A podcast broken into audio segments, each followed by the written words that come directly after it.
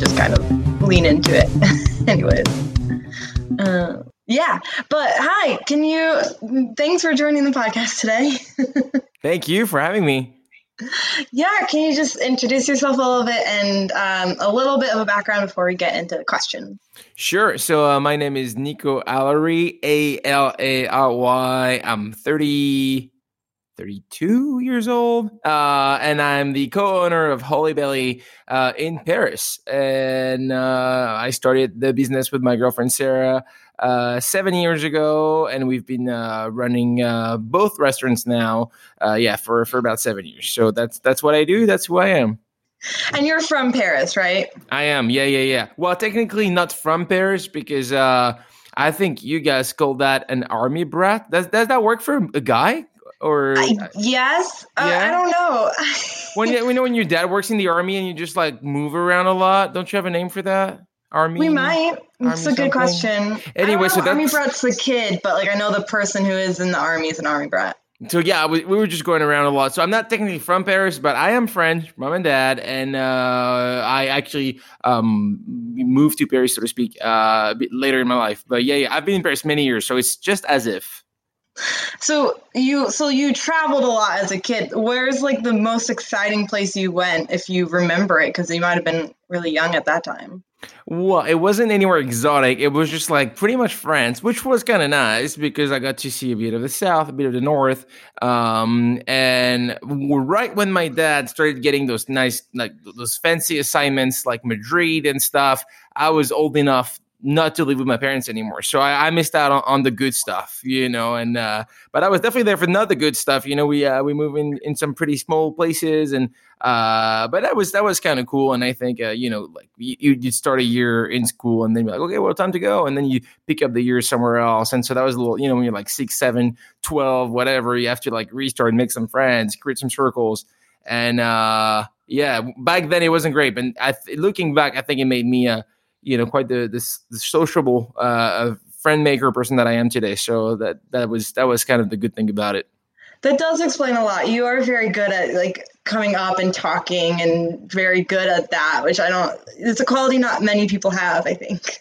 I had to. Yeah, it was like I would literally like start my year, here's your you know, those are your teachers, your hours, um, your new friends. I'm like, okay, cool, cool, cool. And then like do a couple of years there, and then like, oh, we're moving to, you know, they're asking us to go there now, and I'm like, oh, well, it's time to, you know, pack up and go. We didn't move that much. I think when between like the years that matter, between like six and eighteen, we might maybe three, four times. So it's not like all the time, but it was it was a thing. It was a theme for sure. So I know that you went to Australia sometime in the mix of that. When were you? When did you head to Australia? So that was that was uh, on my own accord uh, later on. So I went to finished, you know, at the the back, what we call the the baccalaureate, which is I don't know what you guys call it. When you're like 18, you take this big exam, and so took that and. Uh, you know, um, got got it, and then after it, I was like, "Well, I'm not quite sure what I want to do." So I was already with Sarah in back in those days, and we're like, ah, what do we do? You know? And so I know it's very common for a lot of countries to take a year off and, and just to figure it out, you know?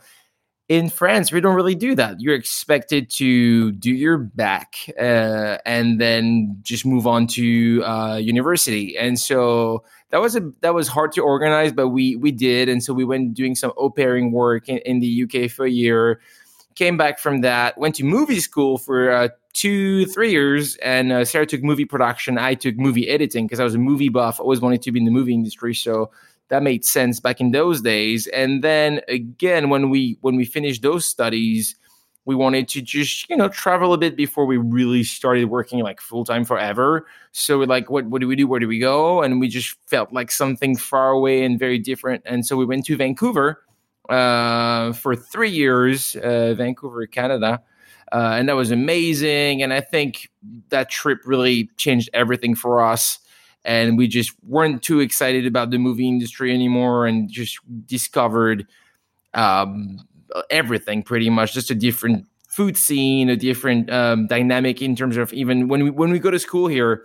Uh, I often tell the story that when you go to school here, when you're 15, um, you go to your like you go to that office and they tell you, okay, they look at your grades and they talk to you and like, what do you want to do? And you're like, well, you know, I like this, I like movies, I like, you know, whatever. And they look at your grades and like, okay, well, you know, you could go to you could go to that school and do that. And okay, well, that's what I'm going to do. Um, and never at any point in that process do they even ever tell you that you can even start your own business. That's never an option. Like, well, you can go to that school, you can be like a teacher, an editor, you know, but they never tell, hey, but you know, if none of that works for you, you could even start your own thing. You know, that's never part of the conversation. And Vancouver was kind of instrumental in that process. That's the first time I was 20 something. So I was 20 something as well, pretty much the same age. And um and and we met people that were 20 in their 20s and they were starting things creating businesses and like i want to do a to open a like a record shop i want to start a restaurant and they're like oh man like that's that's something that you can do you can start your own business and so i often tell that story because vancouver was really the switch in our minds when we're like oh there's like there's there's a there's another way of doing this. You know, we could even start. So that that was that was Vancouver, and then we met a lot of Australians in Vancouver. Going back to your question about Melbourne, uh, Melbourne came about because there was you know Australians that live far away on that island of theirs, and it's it's a well known fact that being so far away from everything, they enjoy traveling, and they often take that time off to go see the world. And a lot of them actually end up in Vancouver. And so we met a lot of Australian friends in Vancouver. So when our time came up in Vancouver, we had like a few months left on our visas. We're like, okay, what do we do next? And um, and our Aussie friends were like, well, if you guys enjoy Vancouver, um, you know, we think we, we reckon that you guys will really enjoy uh, Melbourne. And so we applied for a visa and moved to uh, Melbourne for another three and a half, four years. We kind of overstayed our visa there for a bit, and yeah, came back up in Holy Belly. Whoa, whoa! I know it's a lot. It's a lot. It's a lot. I just like starting back at au pairing. You guys both au paired in the UK. Yeah, yeah, yeah. We did. We were doing everything together at that point. You know, we were like eighteen, and so wherever she was going, I was going, and the other way around. So uh, yeah, we made that work.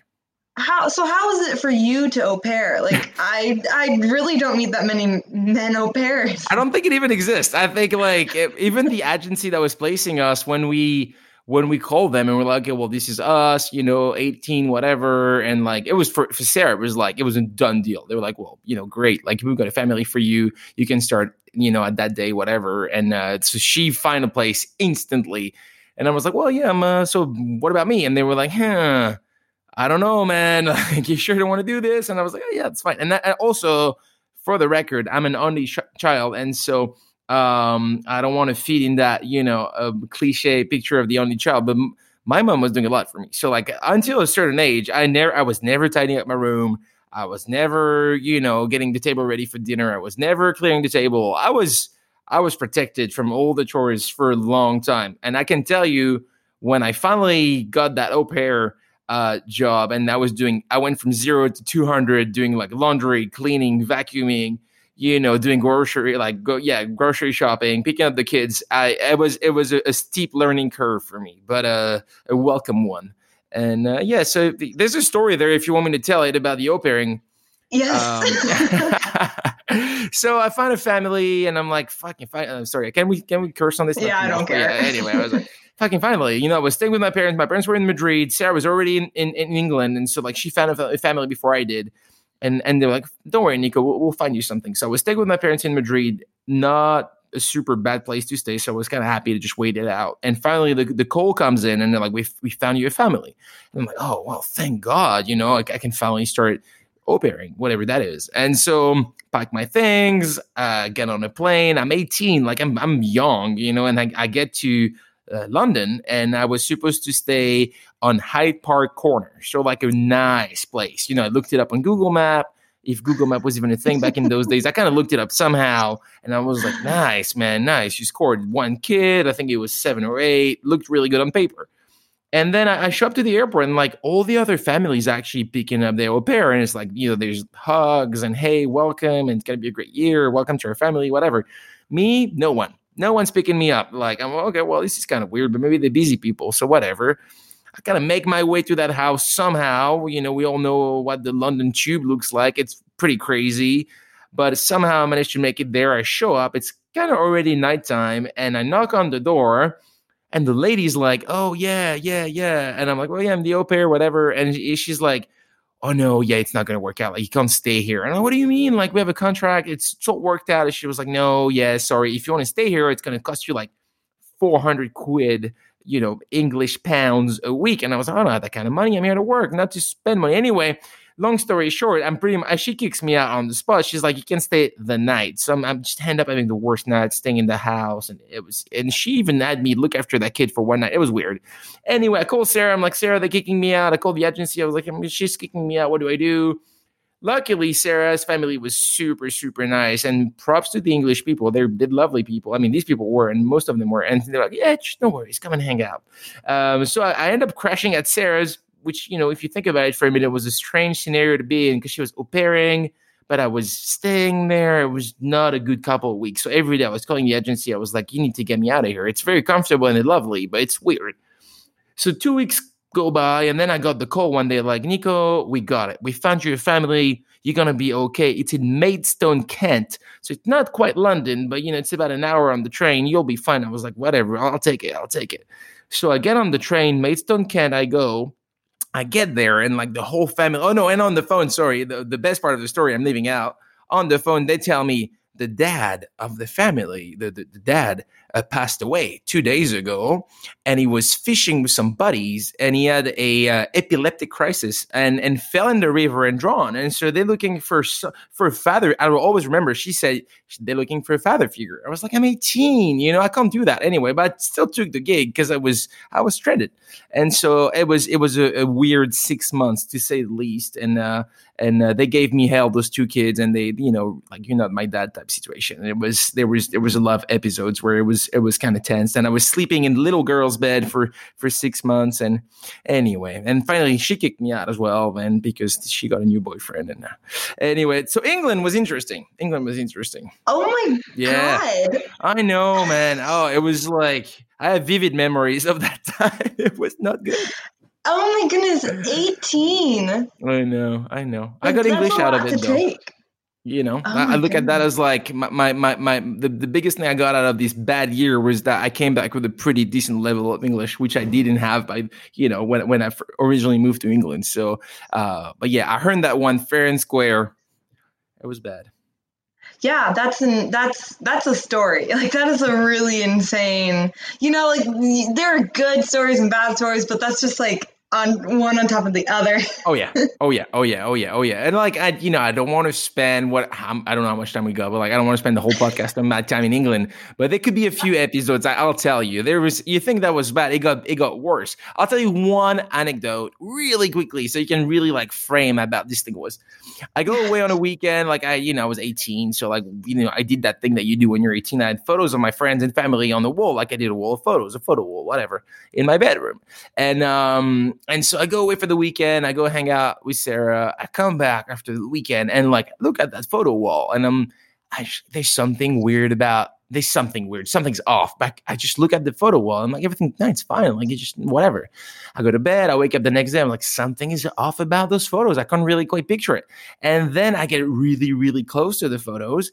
And the girl Kirsty, I think was her name, or something like that. She has spent the whole weekend filling in everyone's eyeball with a black pen, but very, very, very, very meticulously. It was very well made. And so you couldn't quite tell, but everybody's look was really off. But we're talking like hundreds of pairs of eyeball. It was, and so yeah, that was that. That was kind of like what I was living with for for a, a good chunk of that year. I know, dude. It was yeah. I, like we should look her up. Maybe she's then... killed people by now. I don't know. You know, maybe she's in jail or something. Because that's oh, that was oh, God. scary. Oh God, things like that happen, and then you always like, how did you leave home again? Like, how did you travel after that? There was definitely some trust issues on my on my end after that, for sure, for sure. But when you're 18, you know those kind of things they just wash over you, kind of thing. It was like, oh, yeah, yeah, that's girl. definitely true. Where do we go from there? So then, I mean, because then you you choose to go to Vancouver after a few years. Did you go with the intention of doing film in Vancouver, or were you just kind of like, "Fuck it, I'm gonna just go"? it was what it was a bit of like it was a bit of both. It was a bit of like you know I've always lived in France. I've traveled a little bit, but like all I know is France. I'm 18. And the way the system works here, if like if I would be to start to be um, an editor, a professional like movie editor, and like make a career out of it, the system works in a way that once you start working, you can really stop because you know you build those that network, and then they call you once, they call you twice, and if you don't go, then they don't call you anymore. So like I know a lot of people that went down that path and just they go from one project to the other, and you can't really. And we knew that that's kind of what was coming for us. So before even like you know starting this cycle of just constant work forever, we were like, well, we we want to see the world a little bit, and um, so that's kind of good that Sarah and I were in sync on about that. You know, I I was hungry for for traveling, and she was too. So we kind of look at a map and and the visa that we could get, and we're like, Vancouver sounds pretty great. Like it looks beautiful. It's uh, very far away, and it's not Quebec, so we won't be speaking French. We'll be speaking English. Uh, and it just yeah, there was easy visas to get back in those days. It was perfect on paper, so we just kind of told our family and and and gave back the apartment the apartment we had in those days and uh, left with uh, pretty much no plans whatsoever other than just leaving differently for a bit. How how'd you stay for two or three years? That's crazy. Visas were good. I don't know if they still exist, but we they used to be. That was I'm. I'll sound like an old man, but that was over ten years ago, and uh, it was called PVT, and uh, it was some kind of exchange between Canada and France, and some kind of deals that they struck with each other. And so, um, yeah, you'd pretty much just sign up online. It was that easy, and they would give you a first year, and then um, you'd go over there and if you i think you had to like find a job which i had that was willing to just sign one piece of paper and then that would give you an extra two years. It was pretty easy. It was it was no struggle whatsoever. It was pretty much it was free from what i can remember. Oh no. I know it was great. Those were some blissful years. That is so frustrating to hear on this side I'm I'm sorry, but I, if that makes you feel better, I don't think they exist anymore. And uh, also, after the three years, it was kind of like a okay, thank you, glad you're in, you know, hope you enjoy your time with us, but it's time to move on. You know, there was no really like opening for uh, anything more than just the three years, which is plenty mm-hmm. already. But. Yeah, yeah. And so you found work there, you like made a living, and then you just didn't want to go back to France. So you're like, let me try another place. Let's go. Yeah, yeah. I mean, you know, Vancouver was, uh, and it's very West Coast ish. Uh, it's so it's like, isn't it like 50k from Seattle? It's like it's very, uh, and I don't want to, you know, offend anyone, but I, it, it was also it felt kind of USA a little bit, you know, even though it was Canada. You had the best part of Canada and you had also some really good aspects of the US in the sense that, for example, you could go to a job interview with no diploma whatsoever even no references. And you you know if you sounded nice and if you if you could pitch yourself they would actually give you a chance. And for me that was so liberating because i came from a format a, a french system where like before they even let you talk, they will ask you for a list of documents and diplomas and certifications and references. And if you got all that, maybe, maybe, maybe they'll give you a chance. But like um, um, Vancouver was really flipping the script. They were like they they were hiring people before they were hiring skills, and so that really helped us out. I mean, Sarah and I got a. It was it was so easy and frictionless. We got a beautiful apartment. We got good jobs. We had a car, and all of that was so for us 2022 23 we were amazed by how fast and easy and frictionless the whole thing was. And we were kind of hooked on that feeling of like just doing things and meeting people. And you know it was it was once i think once we had a taste of it it was kind of hard to think about our life back in france you know? It was it was it was good.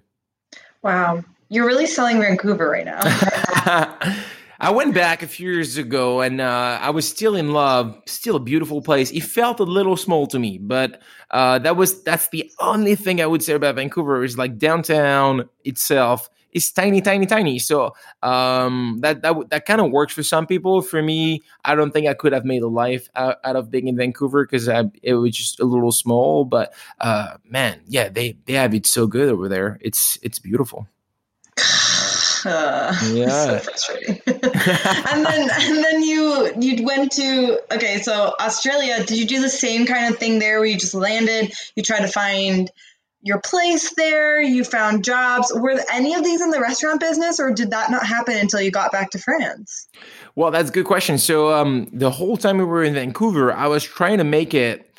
I already gave up the whole editing you know gig because i realized that when you're an editor you actually spend a lot of time out after the set. You know, you actually it's post production, and I kind of always knew that, but it really hit me when I started doing it professionally. I was like, oh wait, like my life is pretty much, you know, nine to five, computers, dark rooms.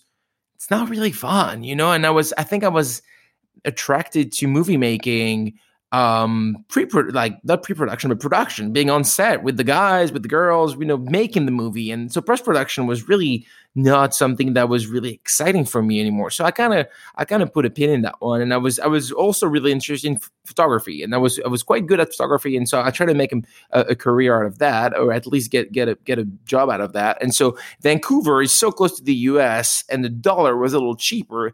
Uh, that a lot of productions were moving their filmmaking and and, and and and TV shows up to Vancouver.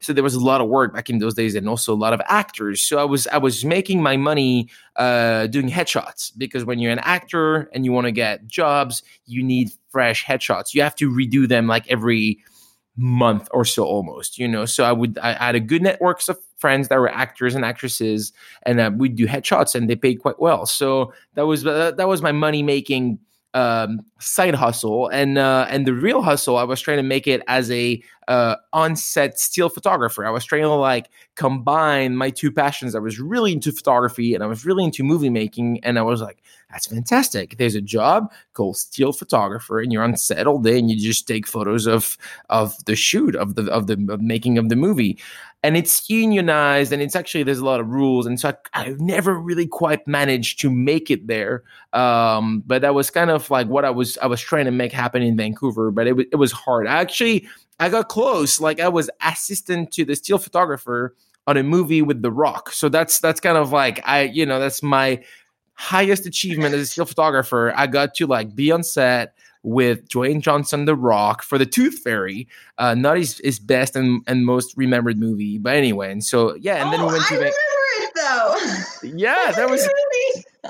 I was on that. I was on that movie, and they paid me so well for doing nothing. It was the the move. The money in the movie industry is insane, and I would drive my little like I had a. Um, a, a, a, like a, van, like a family van, and I would drive it to set, and I would. It was amazing to see those major American movie productions, and you would just like, oh yeah, Nico, hey, here's your badge, whatever, food, as much food as you need, coffee, and like they would literally ask me like set up three tripods, and I would get a check for like a grand. It was insane. So it's a good life. I never quite managed to make it, but uh, I'm glad I got a taste of it.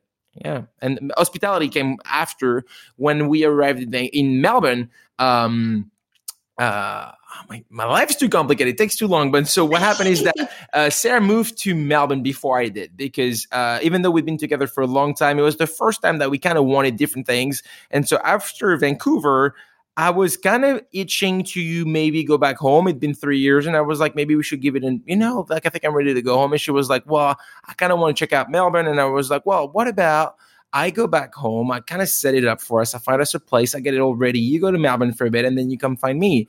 So that was kind of the plan. It was really sad, and on paper it was great. And then the day came when she left. I was like, oh, we idiots! Like we're not going to be together for a long time. Um, so she went to Melbourne. I went back home, lived with my parents for a month trying to find a place. It wasn't clicking. It wasn't happening. Everything was really hard. I couldn't find a place. It was it was Christmas. It was just uh, it was sad.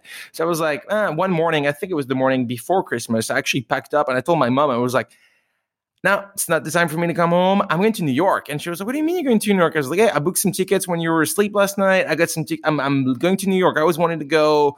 I seen it in movies my entire childhood. I it's I've always been attracted to the big city.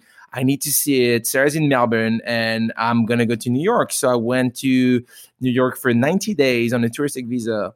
And, and I did that the whole 90 days, came out of the city washed out, absolutely drained. It's a it's an amazing city, but it really took it out of me. I was exhausted by the time I was done with it, but I really enjoyed my time there. And then I went to Melbourne, I caught up with Sarah, and then that's she was already cooking. She had picked up a, a job in a kitchen there, and uh, I was just amazed and in love with the coffee scene, the cafe scene, and the culture of like people having breakfast, like savory breakfast in the morning. And I will always, and I often tell that story as well. I remember my first breakfast at auction room, and Sarah was like, "I'm gonna, I'm gonna take you to that place." So we and you walk into auction room and it was beautiful, um, an actual um, old, you know, like refurbished um, uh, auction room. It was gorgeous. And so on the right, I remember there was a huge kitchen with like chefs in whites cooking like actual food at like nine in the morning. I was like, what's going on? And a uh, beautiful bar, baristas making coffee like I've never seen before, great service. And I was like, this is it. This is what I want to be doing. I love this place, you know? And so we just kind of to, to tell the story fast everything kind of stemmed from that experience. And so sarah was already one foot in the kitchen and then i had to hustle my way into getting some shift as a barista and getting trained as well. And um and yeah then the rest is kind of history because after that we were just working our asses off in um, uh, cafes and restaurants to just kind of gather as much experience as we could. We were kind of late to the game, you know, we were already like 24, 25. And finally, we had found what we wanted to do. We wanted to open a place that was kind of like that. And so we just worked our, so much to just, you know, kind of like a sponge to just take as much as we could back home. And Visa ran out, came back to Paris and spent nine months working on Holy Belly. And nine months after, we had our first customer, pretty much. Wow. So the whole intention of Melbourne, you probably like grew a community, grew kind of uh, the were part of that scene there with the intention of bringing that kind of culture, that kind of scene to Paris.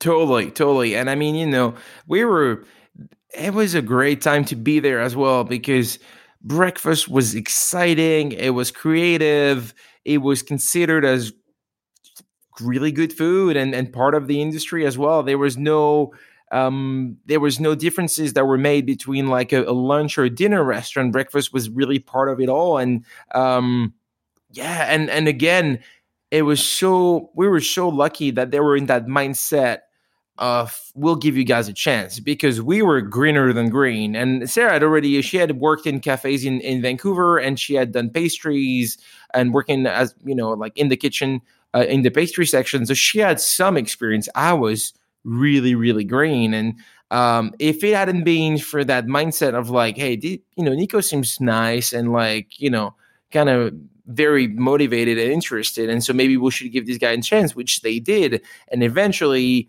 you know, eight years down the road, I now own Holy Belly. But if those people never had given me a chance and kind of looked at my resume, my resume was editing, you know, photography. Like I had, I had never touched a coffee machine in my life, never worked hospitality like some people do from the age of 15, you know, working summers and stuff. I, I was never one of those guys.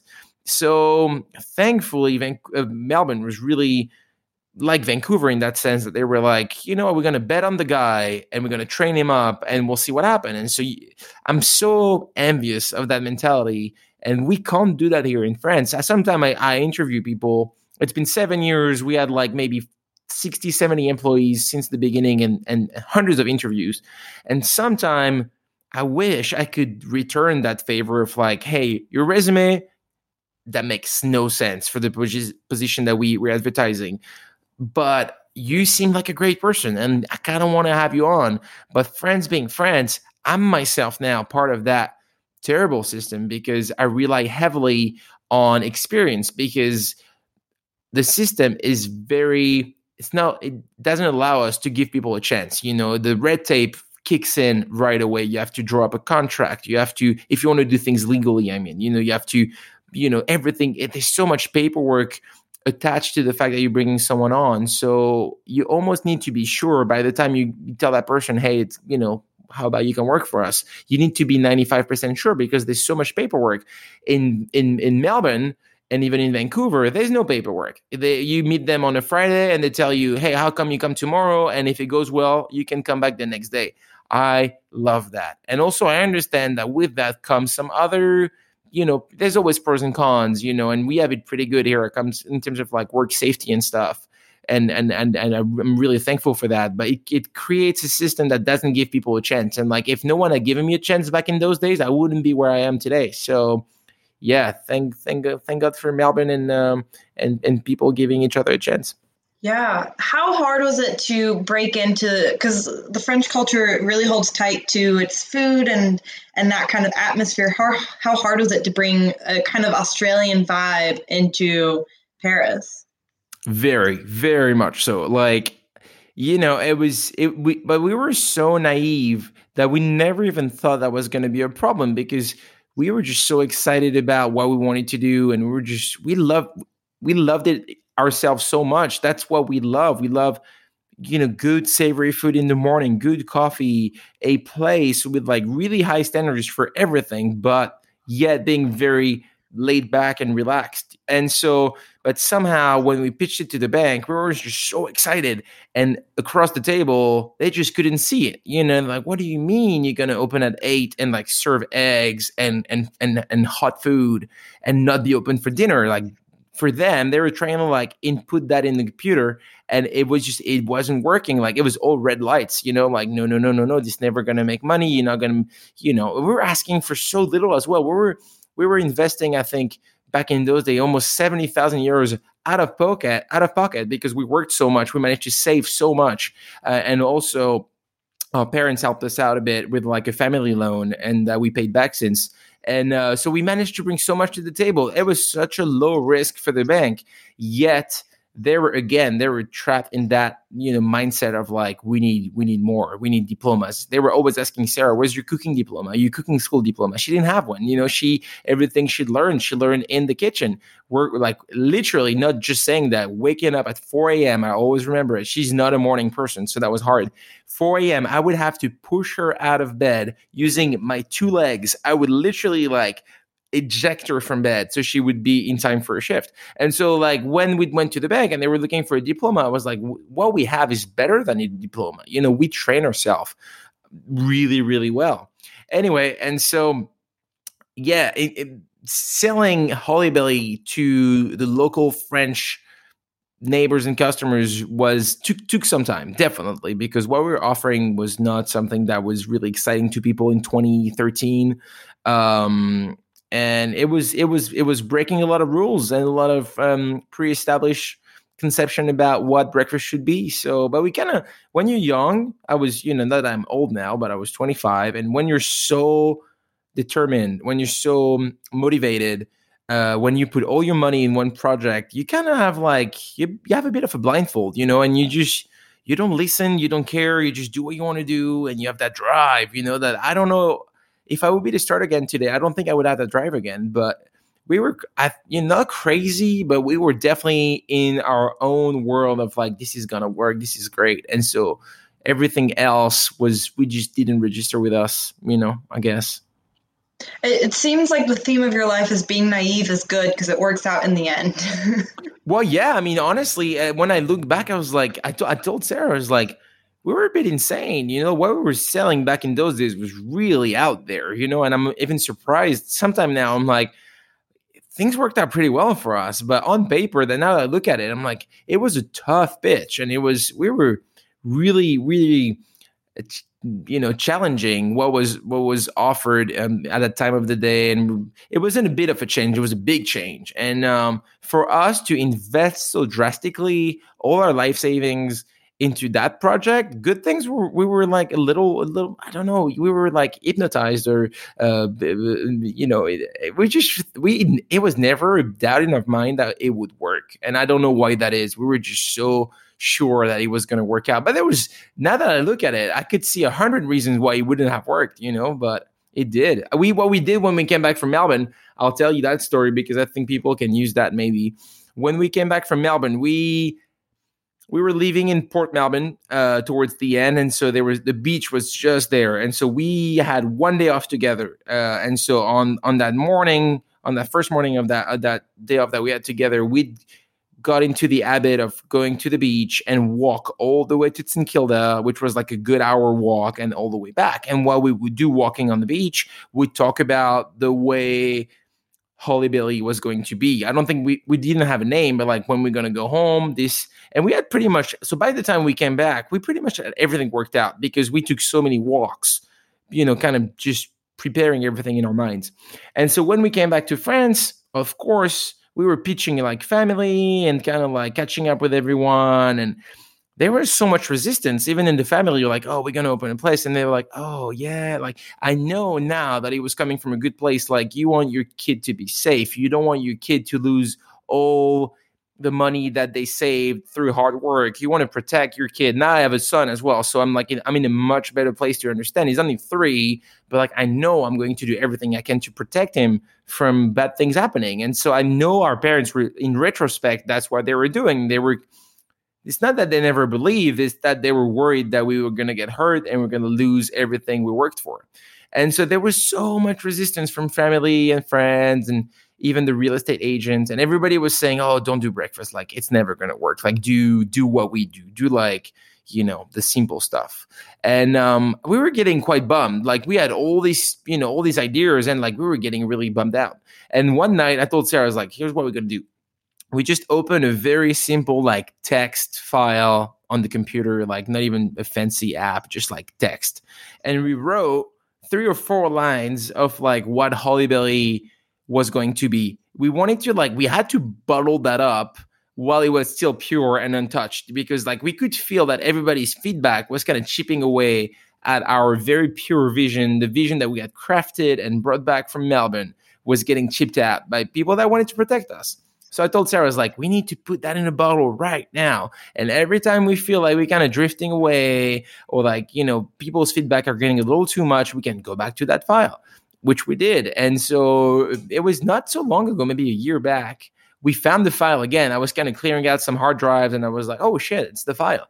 And we read the thing, the four or five lines, and it was actually pretty, it was pretty accurate. It was very close to what Holybelly is now, seven years down the road. So that was that was kind of nice to see.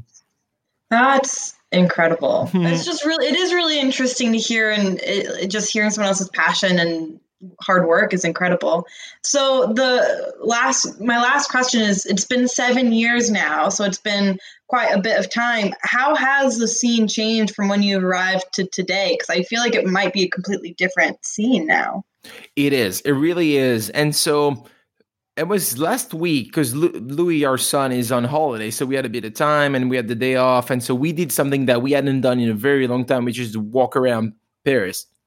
And uh, walking around, I was like, oh, you remember that used to be that restaurant and that used to be that restaurant. And so the turnover is crazy, like, um, because it's a tough business. And um, I told Sarah, I was like, there's so many new restaurants. They are that actually look good, you know. And and I told her, I was like, maybe maybe it's a good thing that we did what we did when we did it, because I don't know if it would have worked so well in 2020 because I think the game, the scene just got really, really good. Not saying that what we are offering was of lower quality, but we would definitely would have to, you know, not share, but like we would have to deal with many other restaurants being open at the same time. The scene was not as diverse and quality oriented as it was in 2013, you know? So it was easier, I guess, in 2013 to be like, hey, look at us we're doing everything really well. We're sourcing really well.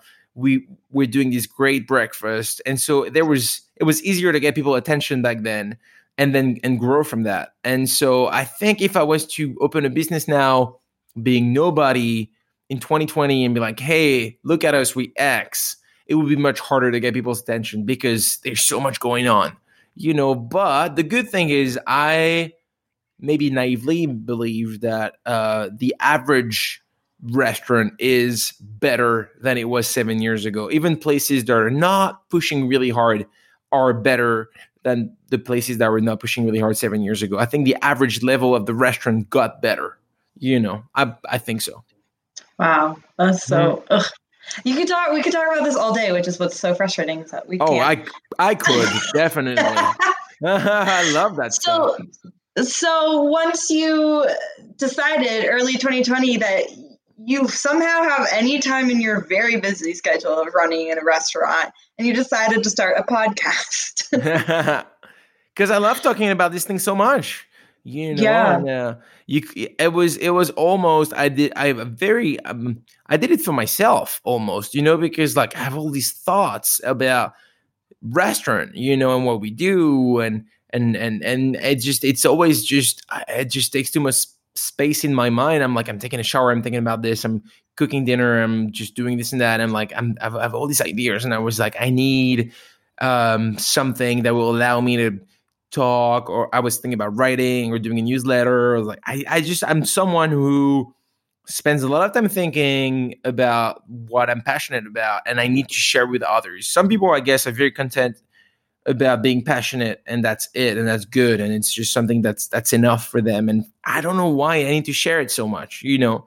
And so the podcast was perfect because um it was um talking, I guess is my favorite medium uh, of, of, sharing about that, that passion. And um, I just, yeah, I like the format and uh, I did eight episodes so far. So it's, a, it's, it's a, I'm struggling to create more content because, like you said, I'm really busy. But every time I manage to make time for it and we make an episode, um, it's something that really makes me happy. And uh, it's not about us. It's not just about Holybelly, even though I know I talk a lot about us within the podcast as well but it is conversation with people from the industry that I really like and admire, and um, and and it's it's so rich, and it's it's it gives me a lot.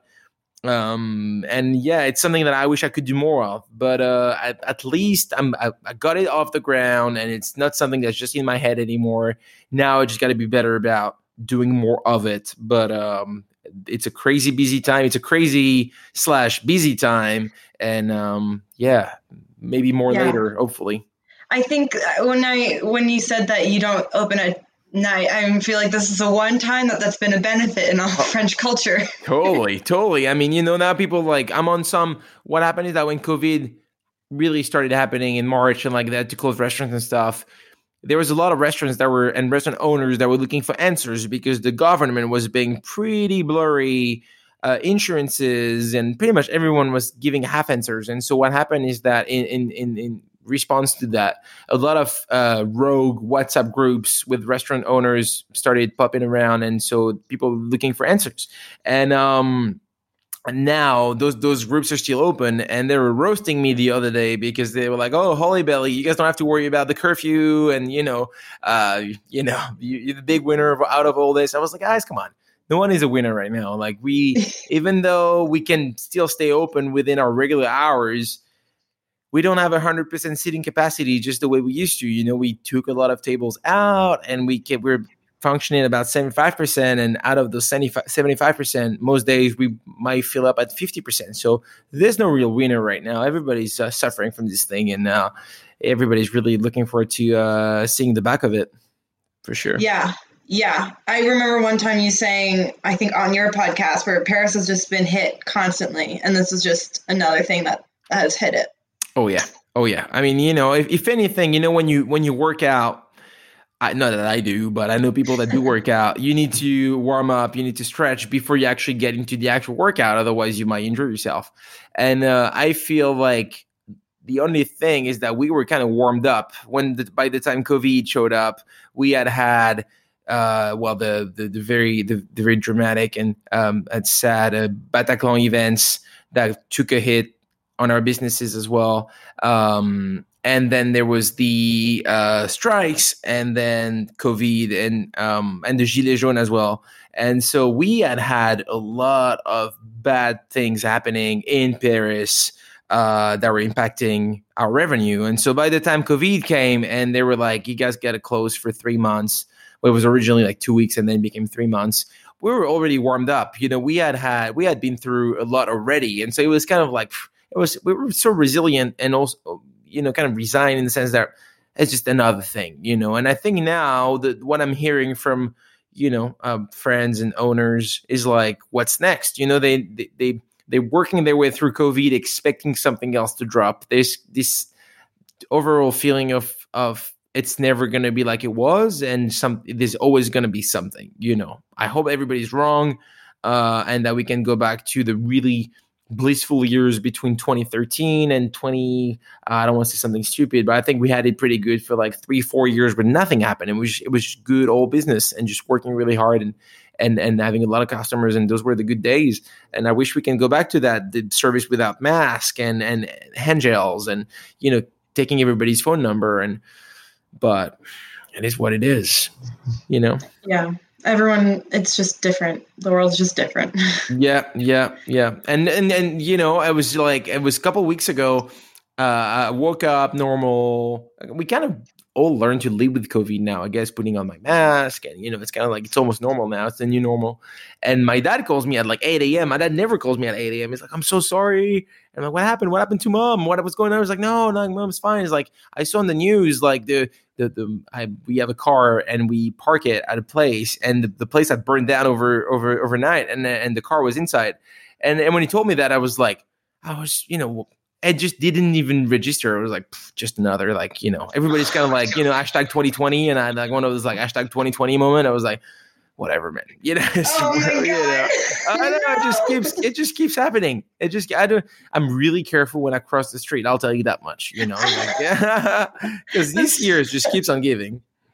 That's smart. That is very smart. Not to end on that terrible note, but your podcast, it's incredible. I know a lot of people who listen to it and just really Cool. enjoy it. cool, cool. Yeah, the, you have your own little following who are really, really into Holybelly, and so that's incredible. Yeah, the podcast is doing quite well. I mean, you know, it's not by any means is it is it a major podcast, but I, I want to kind of want to get it there, you know, and uh, dream big. I just kind of want to make it something that's yeah, a lot of people listen to, and I, I try to make it a tool as well because when we came back and we were looking for those tools and those answers, like how do you open a business, how do you open a restaurant, there was no resources there, and so a, a big motivation behind the podcast as well, other than just kind of emptying my brain, is also um, to give others maybe tools that they can use to start a business. So we'll see where it goes. I have no agenda. I have no strategy about it. It's it's something that just brings me joy, and uh, I hope I, I get to do it more. Yes. Well, thank you so, so, so much for joining me. I Thank really so love much. talking. I know, too. Uh, I have so many questions. Let's do it like you know we can do another episode in like three months. You know, it's yeah. I'm like I'm like the Christmas. Like the Duracell bunny. You know, like that's always like you know I never stop. So like whenever you want to do more of this, I'll be there, ready to go. okay. That's, that's a good plan.